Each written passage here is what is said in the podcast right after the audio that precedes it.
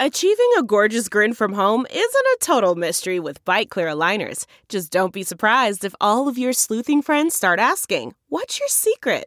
Begin by ordering your at home impression kit today for only $14.95. Byte clear aligners are doctor directed and delivered to your door. Treatment costs thousands less than braces. Plus, they offer flexible financing, accept eligible insurance, and you can pay with your HSA FSA. Get 80% off your impression kit when you use code WONDERY at Byte.com. That's B-Y-T-E dot com. Start your confidence journey today with Byte. Delve into the shadows of the mind with Sleeping Dogs, a gripping murder mystery starring Academy Award winner Russell Crowe. Now available on digital. Crowe portrays an ex homicide detective unraveling a brutal murder he can't recall. Uncovering secrets from his past, he learns a chilling truth. It's best to let sleeping dogs lie. Visit sleepingdogsmovie.com slash Wondery to watch Sleeping Dogs, now on digital. That's sleepingdogsmovie.com slash Wondery. CarMax is putting peace of mind back in car shopping by putting you in the driver's seat to find a ride that's right for you. Because at CarMax, we believe you shouldn't just settle for a car. You should love your car. That's why every car we sell is CarMax certified quality so you can be sure with upfront pricing that's the same for every customer. So don't settle. Find love at first drive and start shopping now at CarMax.com. CarMax, the way car buying should be.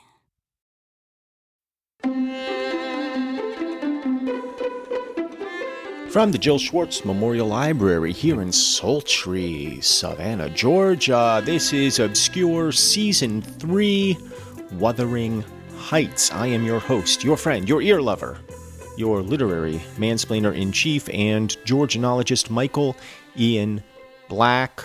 It has turned chilly here in sultry Savannah, less sultry, I suppose, now. A cold front has blown in. The past week or so has been, you know, mid to upper 70s. I record this just a couple weeks. Well, I record uh, I record this a week ahead of Christmas, but the past couple weeks, you know, in December it has been sultry, and I haven't known quite how to feel about that. Now that it's turned a little cold, you know, and when I say cold, I mean like in the 40s. I kind of miss the 70s. You know, I've been here, what, four or five months. My blood has already thinned. You know, I, it gets below 60, I got to put on my seersucker jacket, go strolling out, protected against the elements. Christmas is coming, maybe my least favorite holiday of the calendar year. I find it stressful. I find it not particularly enjoyable in uh, in theory or in execution. There's just too it's just too much. It's just too much. It it overwhelms me with mostly dread and guilt. The dread that I'm going to screw up somehow, the guilt that I have screwed up. You know, maybe I got somebody the wrong gift, the wrong thing.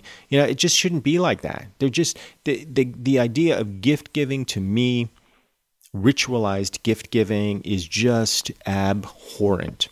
Somebody on Twitter was saying, you know, speaking as an adult about Christmas, it's one thing to give gifts to children who do not have jobs and have no money and cannot purchase their own items. Quite another to give gifts to an adult uh, when most of the time you're not going to get them the thing that they want. You're going to screw it up. You know, you're just to, and then everybody has to do the dance of, do you like it? I love it. Really? Oh, no, I really, I love it. It's really, it's perfect. It's exactly what I wanted because I saved the gift receipt. I just said I love it. Didn't I just say I love it? Okay, well, if you don't for any reason, or if it doesn't fit, or what have you, here's the gift receipt. Oh, fine. And then they go and return it because they didn't like it to begin with. That's what it always feels like when I'm buying gifts for people. It always feels like I've done them a disservice by purchasing them something. The obligation to purchase items for people in your life. Why? I don't know. I don't know why gift giving is such an important part of Christmas. It seems like there's no need to give gifts to celebrate somebody else's birthday. You want to buy a present for somebody? Buy it for Jesus. It's his birthday. It's not your birthday. Why why do we do this? Why do we go through all this trouble and agita? But we do. And every year I dread it. And every year I get called names for my bah humbug attitude towards the holiday. Every year I feel badly about it. And then every year somehow we get through it. Generally speaking, Christmas morning is a pleasant occasion, generally speaking. I, I, will admit to that. We generally have pleasant Christmas mornings here in the Black household. It always starts with um, some sort of breakfast. You know, Martha usually makes some sort of nice breakfast. And then we gather round the Christmas tree. I hate Christmas trees, by the way. We gather round the Christmas tree. We unwrap we are together. We are, you know, dealing with our presents in our own emotional ways. I love it. I just love it. Oh, it's perfect. It's just what I wanted. You know, we're all lying to each other. And uh, there's, I guess, there's something kind of nice about that. That you you love the person enough to buy them a present, and you love the person who gave you the present enough to lie that you like the present. Maybe there's something in there that's positive. I don't know. I would much rather we just had the breakfast and then maybe we, uh, I don't know, watched a Christmas movie, you know, maybe went out caroling or something. And then that was Christmas. There was no gift giving at all. You know, had a nice Christmas goose, and then that was that was it. I've never had goose, I probably never will, but whenever I think of a Christmas meal, I will always think of goose, and I will always say a Christmas goose when illustrating what one eats on Christmas, because goose is the funniest possible Christmas dish. It just is. A Christmas goose. But my Christmas gift to you, of course, is this season of Wuthering Heights, which we are just beginning, we're meeting all kinds of people. Last episode, we met Mrs.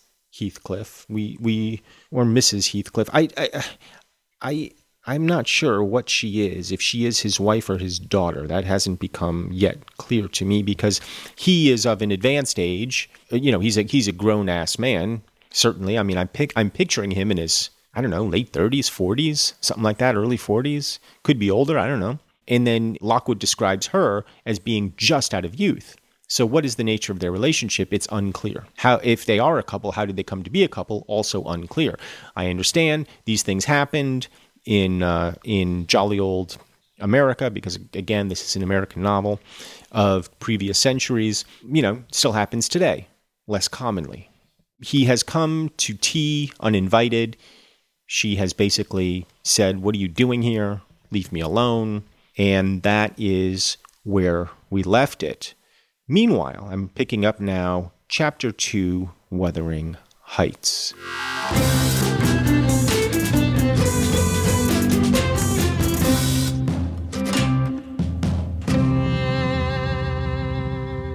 Meanwhile, the young the young man uh, and the young man described here is a servant, I believe, who first let him into the house. Meanwhile, the young man had slung onto his person a decidedly shabby upper garment, and erecting himself before the blaze, looked down on me from the corner of his eyes for all the world as if there were some mortal feud unavenged between us.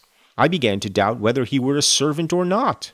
His dress and speech were both rude, entirely devoid of the superiority observable in Mr. and Mrs. Heathcliff. Okay, so I guess she is Mrs. Heathcliff.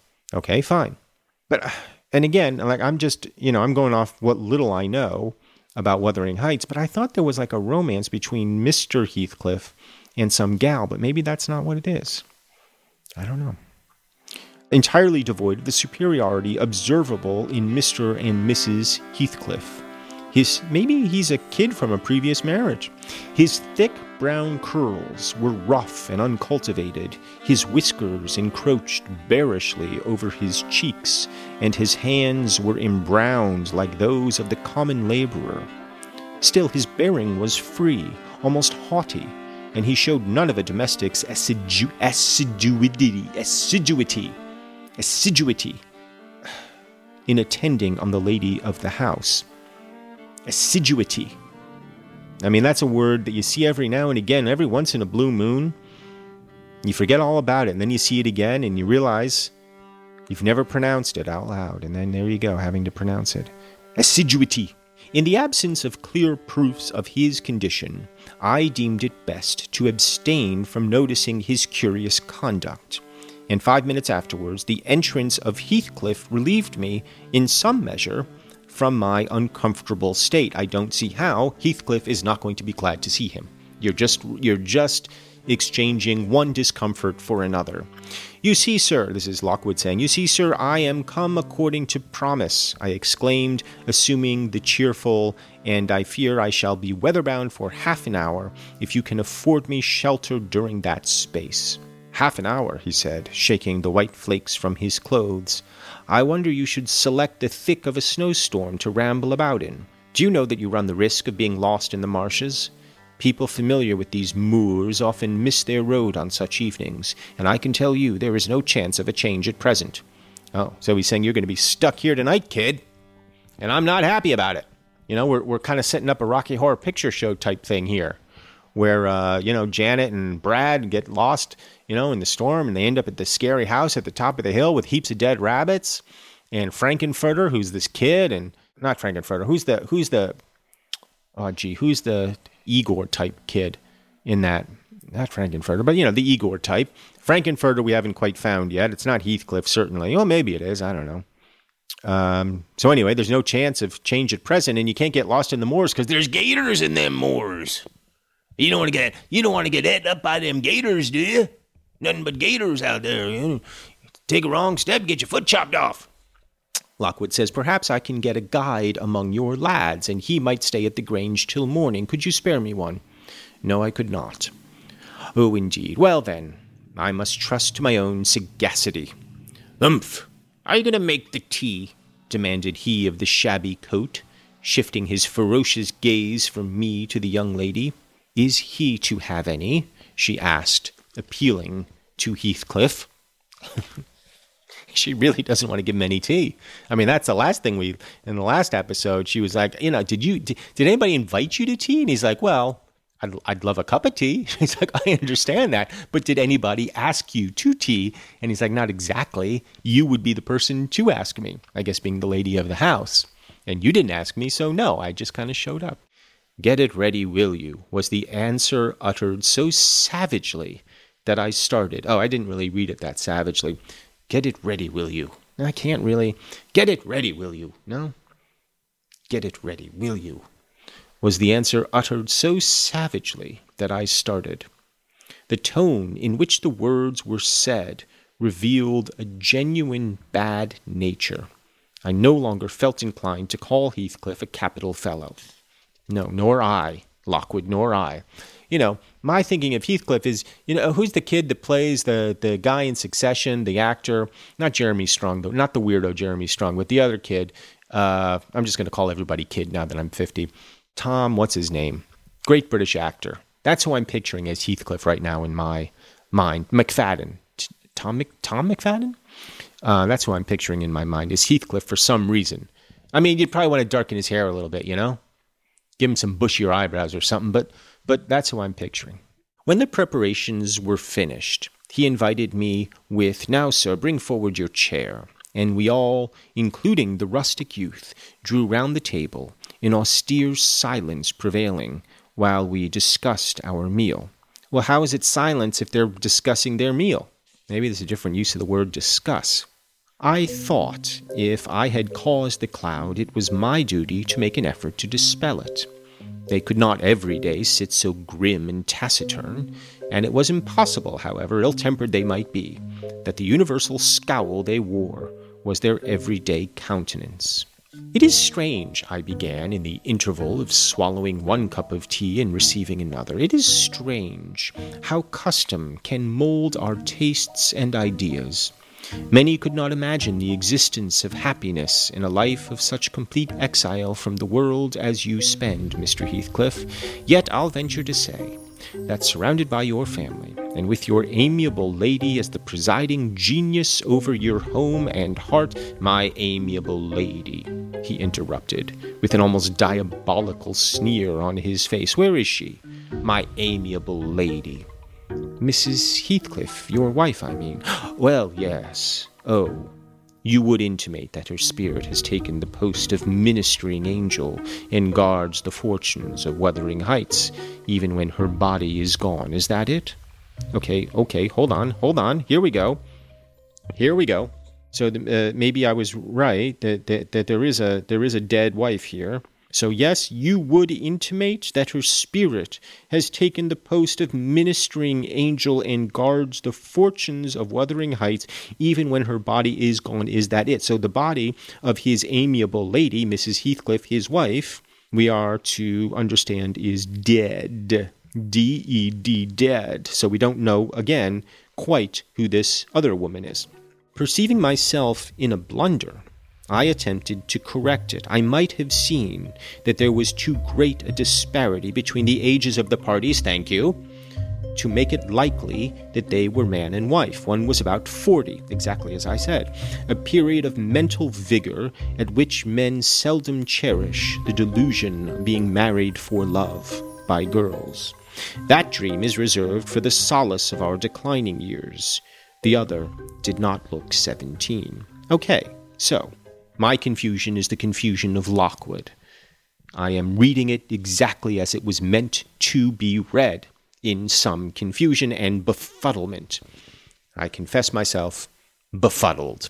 So, why don't we take just a moment here to sip our own cups of steaming tea, maybe enjoy a little cucumber sandwich, and we will return in a moment on Obscure.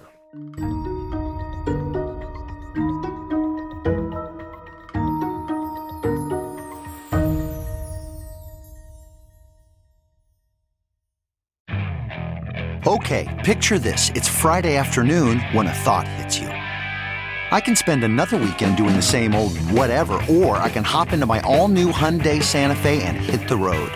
With available H track, all wheel drive, and three row seating, my whole family can head deep into the wild. Conquer the weekend in the all new Hyundai Santa Fe. Visit HyundaiUSA.com or call 562 for more details. Hyundai, there's joy in every journey.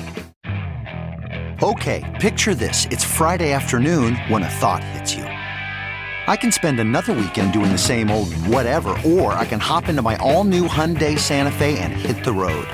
With available H track, all wheel drive, and three row seating, my whole family can head deep into the wild. Conquer the weekend in the all new Hyundai Santa Fe. Visit HyundaiUSA.com or call 562 for more details. Hyundai, there's joy in every journey. Okay, picture this. It's Friday afternoon when a thought hits you. I can spend another weekend doing the same old whatever, or I can hop into my all new Hyundai Santa Fe and hit the road. With available H track, all wheel drive, and three row seating, my whole family can head deep into the wild. Conquer the weekend in the all new Hyundai Santa Fe. Visit HyundaiUSA.com or call 562 for more details. Hyundai, there's joy in every journey.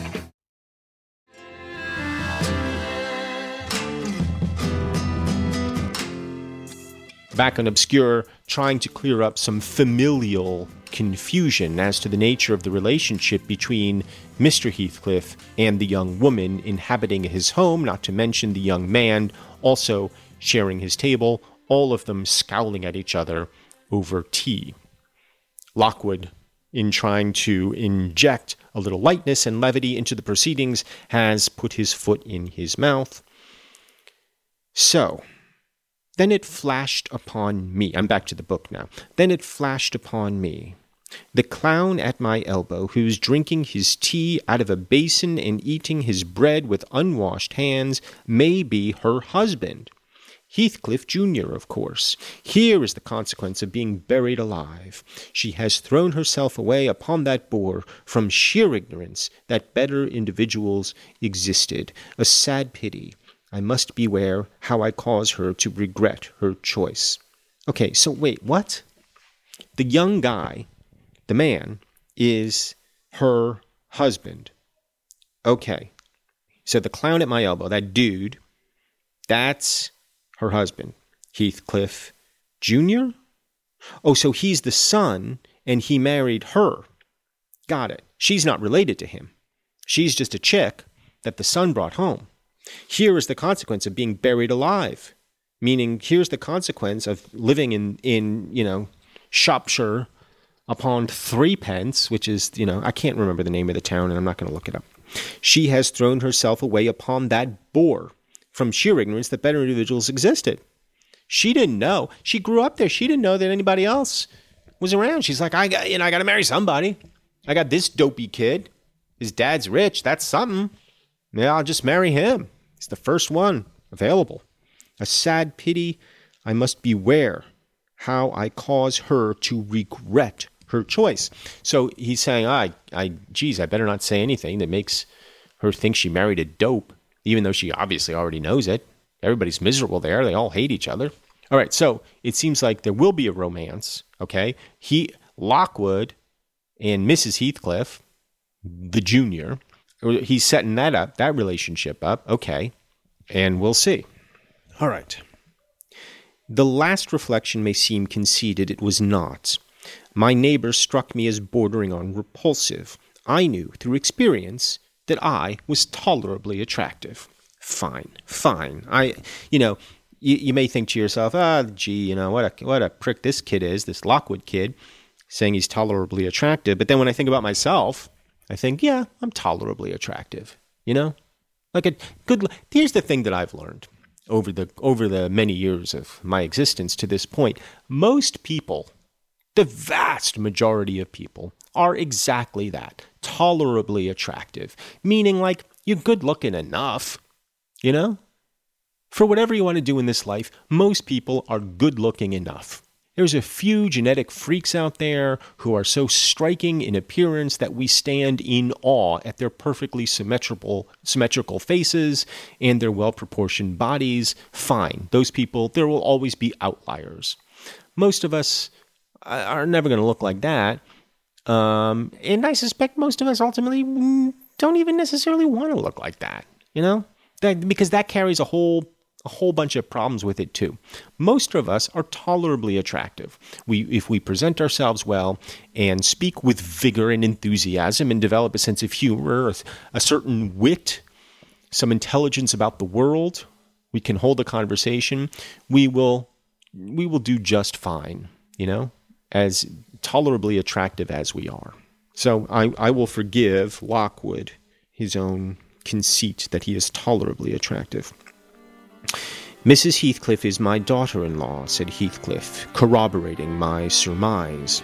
He turned, as he spoke, a peculiar look in her direction, a look of hatred, unless he has a most perverse set of facial muscles that will not, like those of other people, interpret the language of his soul. Ah, certainly I see now you are the favored possessor of the beneficent fairy, I remarked, turning to my neighbor.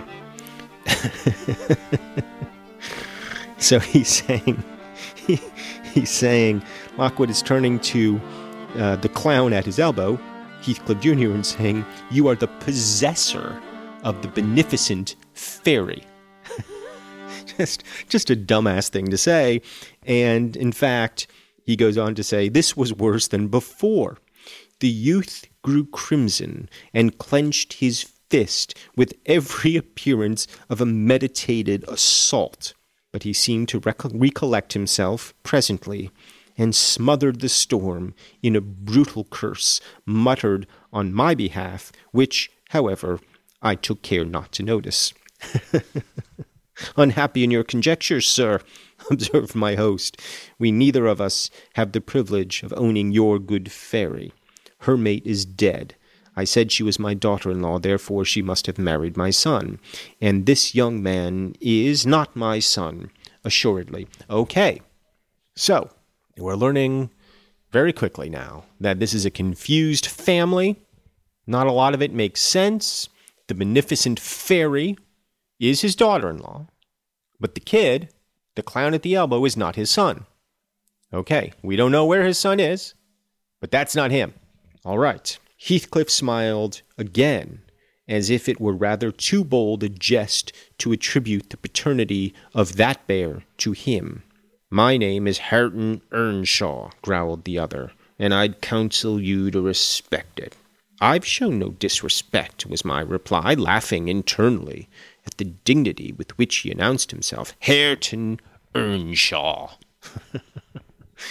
That's funny. I mean, it's a it's a very famous book, right? And yet I've never heard of the character Hareton Earnshaw, that great American character in this great American book. He fixed his eye on me longer than I cared to return the stare, for fear I might be tempted either to box his ears or render my hilarity audible. I began to feel unmistakably out of place in that pleasant family circle. So I said it in the first episode. I'm going to say it again. The book is funny. This is a funny book. I don't know if it's going to stay funny, but through page 11 anyway, there's lots of jokes. That's the first thing that surprises me about Wuthering Heights. You'd think with a dreary name like Wuthering Heights that takes place in the moors, there's not going to be a lot of jokes, and yet this book is full of nothing but. Lockwood is a kind of comic character, far more comic than uh, what's his face from Frankenstein, Walton, far more char- uh, comic than anybody in Jude, save uh, what's his face, the plum pudding fellow, who was uh, you know the teacher's friend. But our our narrator here is kind of funny and likable, I would say. He we, he certainly has his foibles. We learned about that already. He screwed up a potential marriage because he got all tongue tied in front of the pretty girl. By the way, speaking of which, the wife and family and I just watched Cyrano last night, the Peter Dinklage starring Cyrano. I don't know if this film has been released yet. We get it as a screener with music by the two uh, songwriters from The National. So it's it's a it's a musical kind of. Mostly it's mostly a, I mean it's there's not a ton of music in it, but it's a musical. And what's weird about it and maybe not so weird when you think about it, is that every song sounds like a national song. And if you like the national, you're like, oh yeah, that sounds like a, a the national song. But when you transpose that to uh, the 18th century in France, it doesn't work so well. It's weird. It's a weird movie. Um, I can't say I disliked it. I didn't. Nor can I say I liked it. I didn't. But there's things about it that I liked. Uh, so I guess I'm not recommending it, but I'm nor am I not recommending it. I'm saying just watch it. If that's the if that's not the most namby pamby review of anything you've ever heard, I I would be surprised. Incredibly namby pamby on my part. Uh, so his, my name is Hareton Earnshaw, right? He fixed his eye on me, right? I began to feel unmistakably out of place in that pleasant family circle the dismal spiritual atmosphere overcame and more than neutralized the glowing physical comforts round me, and I resolved to be cautious how I ventured under those rafters a third time. Um, you, you know, maybe just don't go back. You know, maybe just hang out at the Grange. You know, do a jigsaw puzzle, play some boggle. Probably no reason to go back to Wuthering Heights.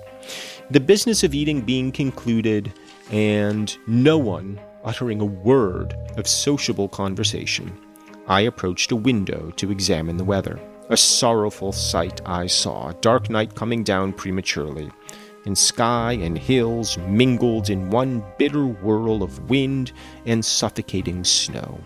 I don't think it possible for me to get home now without a guide.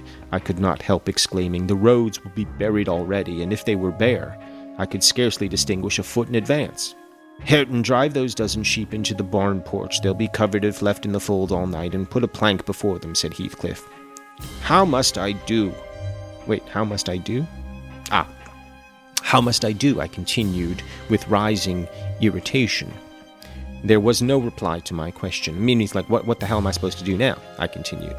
There was no reply to my question, and on looking round, I saw only Joseph bringing in a pail of porridge for the dogs and Mrs. Heathcliff leaning over the fire, diverting herself with burning a bundle of matches which had fallen from the chimney piece as she restored the tea canister to its place. The former, when he had deposited his burden, took a critical survey of the room and in cracked tones grated out. Oh, and here we're gonna here we got his weird accent again. I, I mean, I better open the footnotes before I even try to translate it, because it's nearly impossible to understand what the hell Joseph is saying from one moment to the next. but and the footnotes are difficult to find. All right, here we go. Here we go, Joseph. All right, let's give it a crack. I wonder how you can fashion to stand there, idleness and war, when all them's gone, aye? But you're a newt, and that's no use talking. You'll never mend all your little ways. Bud, go right to divil, like your mother afore ye. Okay, so I wonder how you can fashion to stand there in idleness, in war, when all of them's gone. I, I, oh, I don't know. Bud, you're, a note, and it's no use talking and you're you're you're a out you're an and it's no use talking you'll never mind you'll never mend your ill ways go right to the devil like your mother before you so joseph is obviously not a fan of hareton either so let's hear uh, here's the translation i wonder how you can let yourself stand there in idleness and worse when all of them have gone out but you're nothing, and it's no use talking. You'll never mend your evil ways, but it'll go right to the devil like your mother before you. All right. And we don't really know what he's talking about, but all right. He's got a dead mom. Uh, I imagined for a moment that this piece of eloquence was addressed to me, and sufficiently enraged, stepped towards the aged rascal with an intention of kicking him out of the door. Mrs. Heathcliff, however, checked me by her answer. You scandalous old hypocrite, she replied. Are you not afraid of being carried away bodily whenever you mention the devil's name? I warn you to refrain from provoking me, or I'll ask your abduction as a special favor. Stop, look here, Joseph, she continued, taking a long, dark book from a shelf. I'll show you how far I've progressed in the black art. What? I shall soon be competent to make a clear house of it. The red cow didn't die by chance, and your rheumatism can hardly be reckoned among providential visitation. Oh, wicked, wicked, gasped the elder. May the Lord deliver us from evil. No, reprobate, you are a castaway. Be off, or I'll hurt you seriously. I'll have you all modelled in wax and clay, and the first who passes the limits I fix shall. I'll not say what he shall be done to, but you'll see. Go, I'm looking at you. so, what? The little witch put a mock malignity into her beautiful eyes, and Joseph, trembling with sincere horror, hurried out, praying and ejaculating wicked as he went. I thought her conduct must be prompted by a species of dreary fun, and now that we were alone, I endeavored to interest her in my distress. Okay, so let's just review this for a second.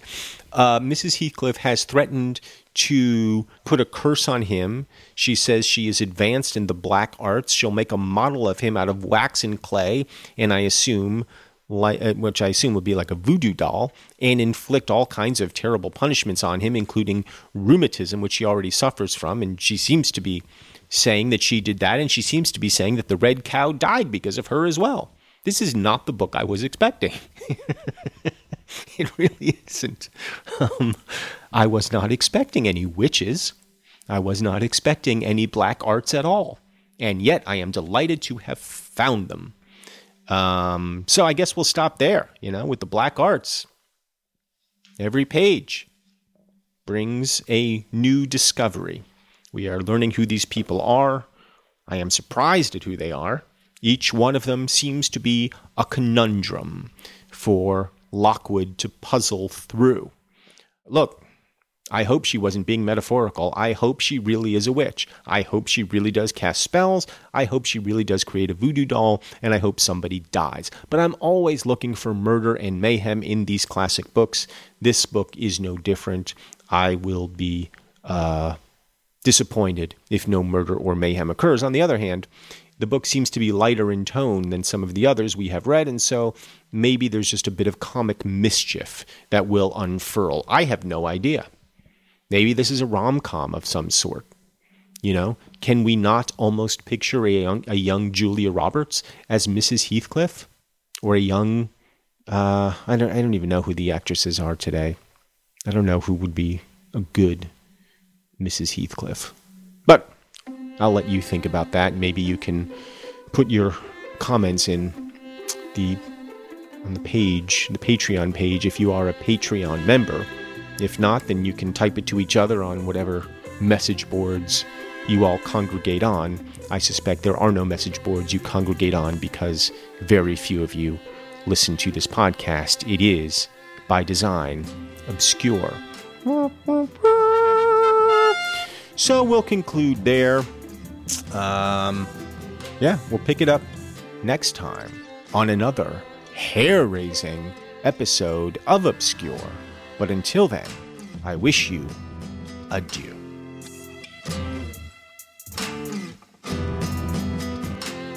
This season of Obscure is produced by me, Michael Ian Black, and Robin Lynn. Our theme music is by Craig Wedren. If you listen and like the show, please help us out with a rating and a review. We want to be obscure, but not that obscure. It's an easy way to support the show. Thanks.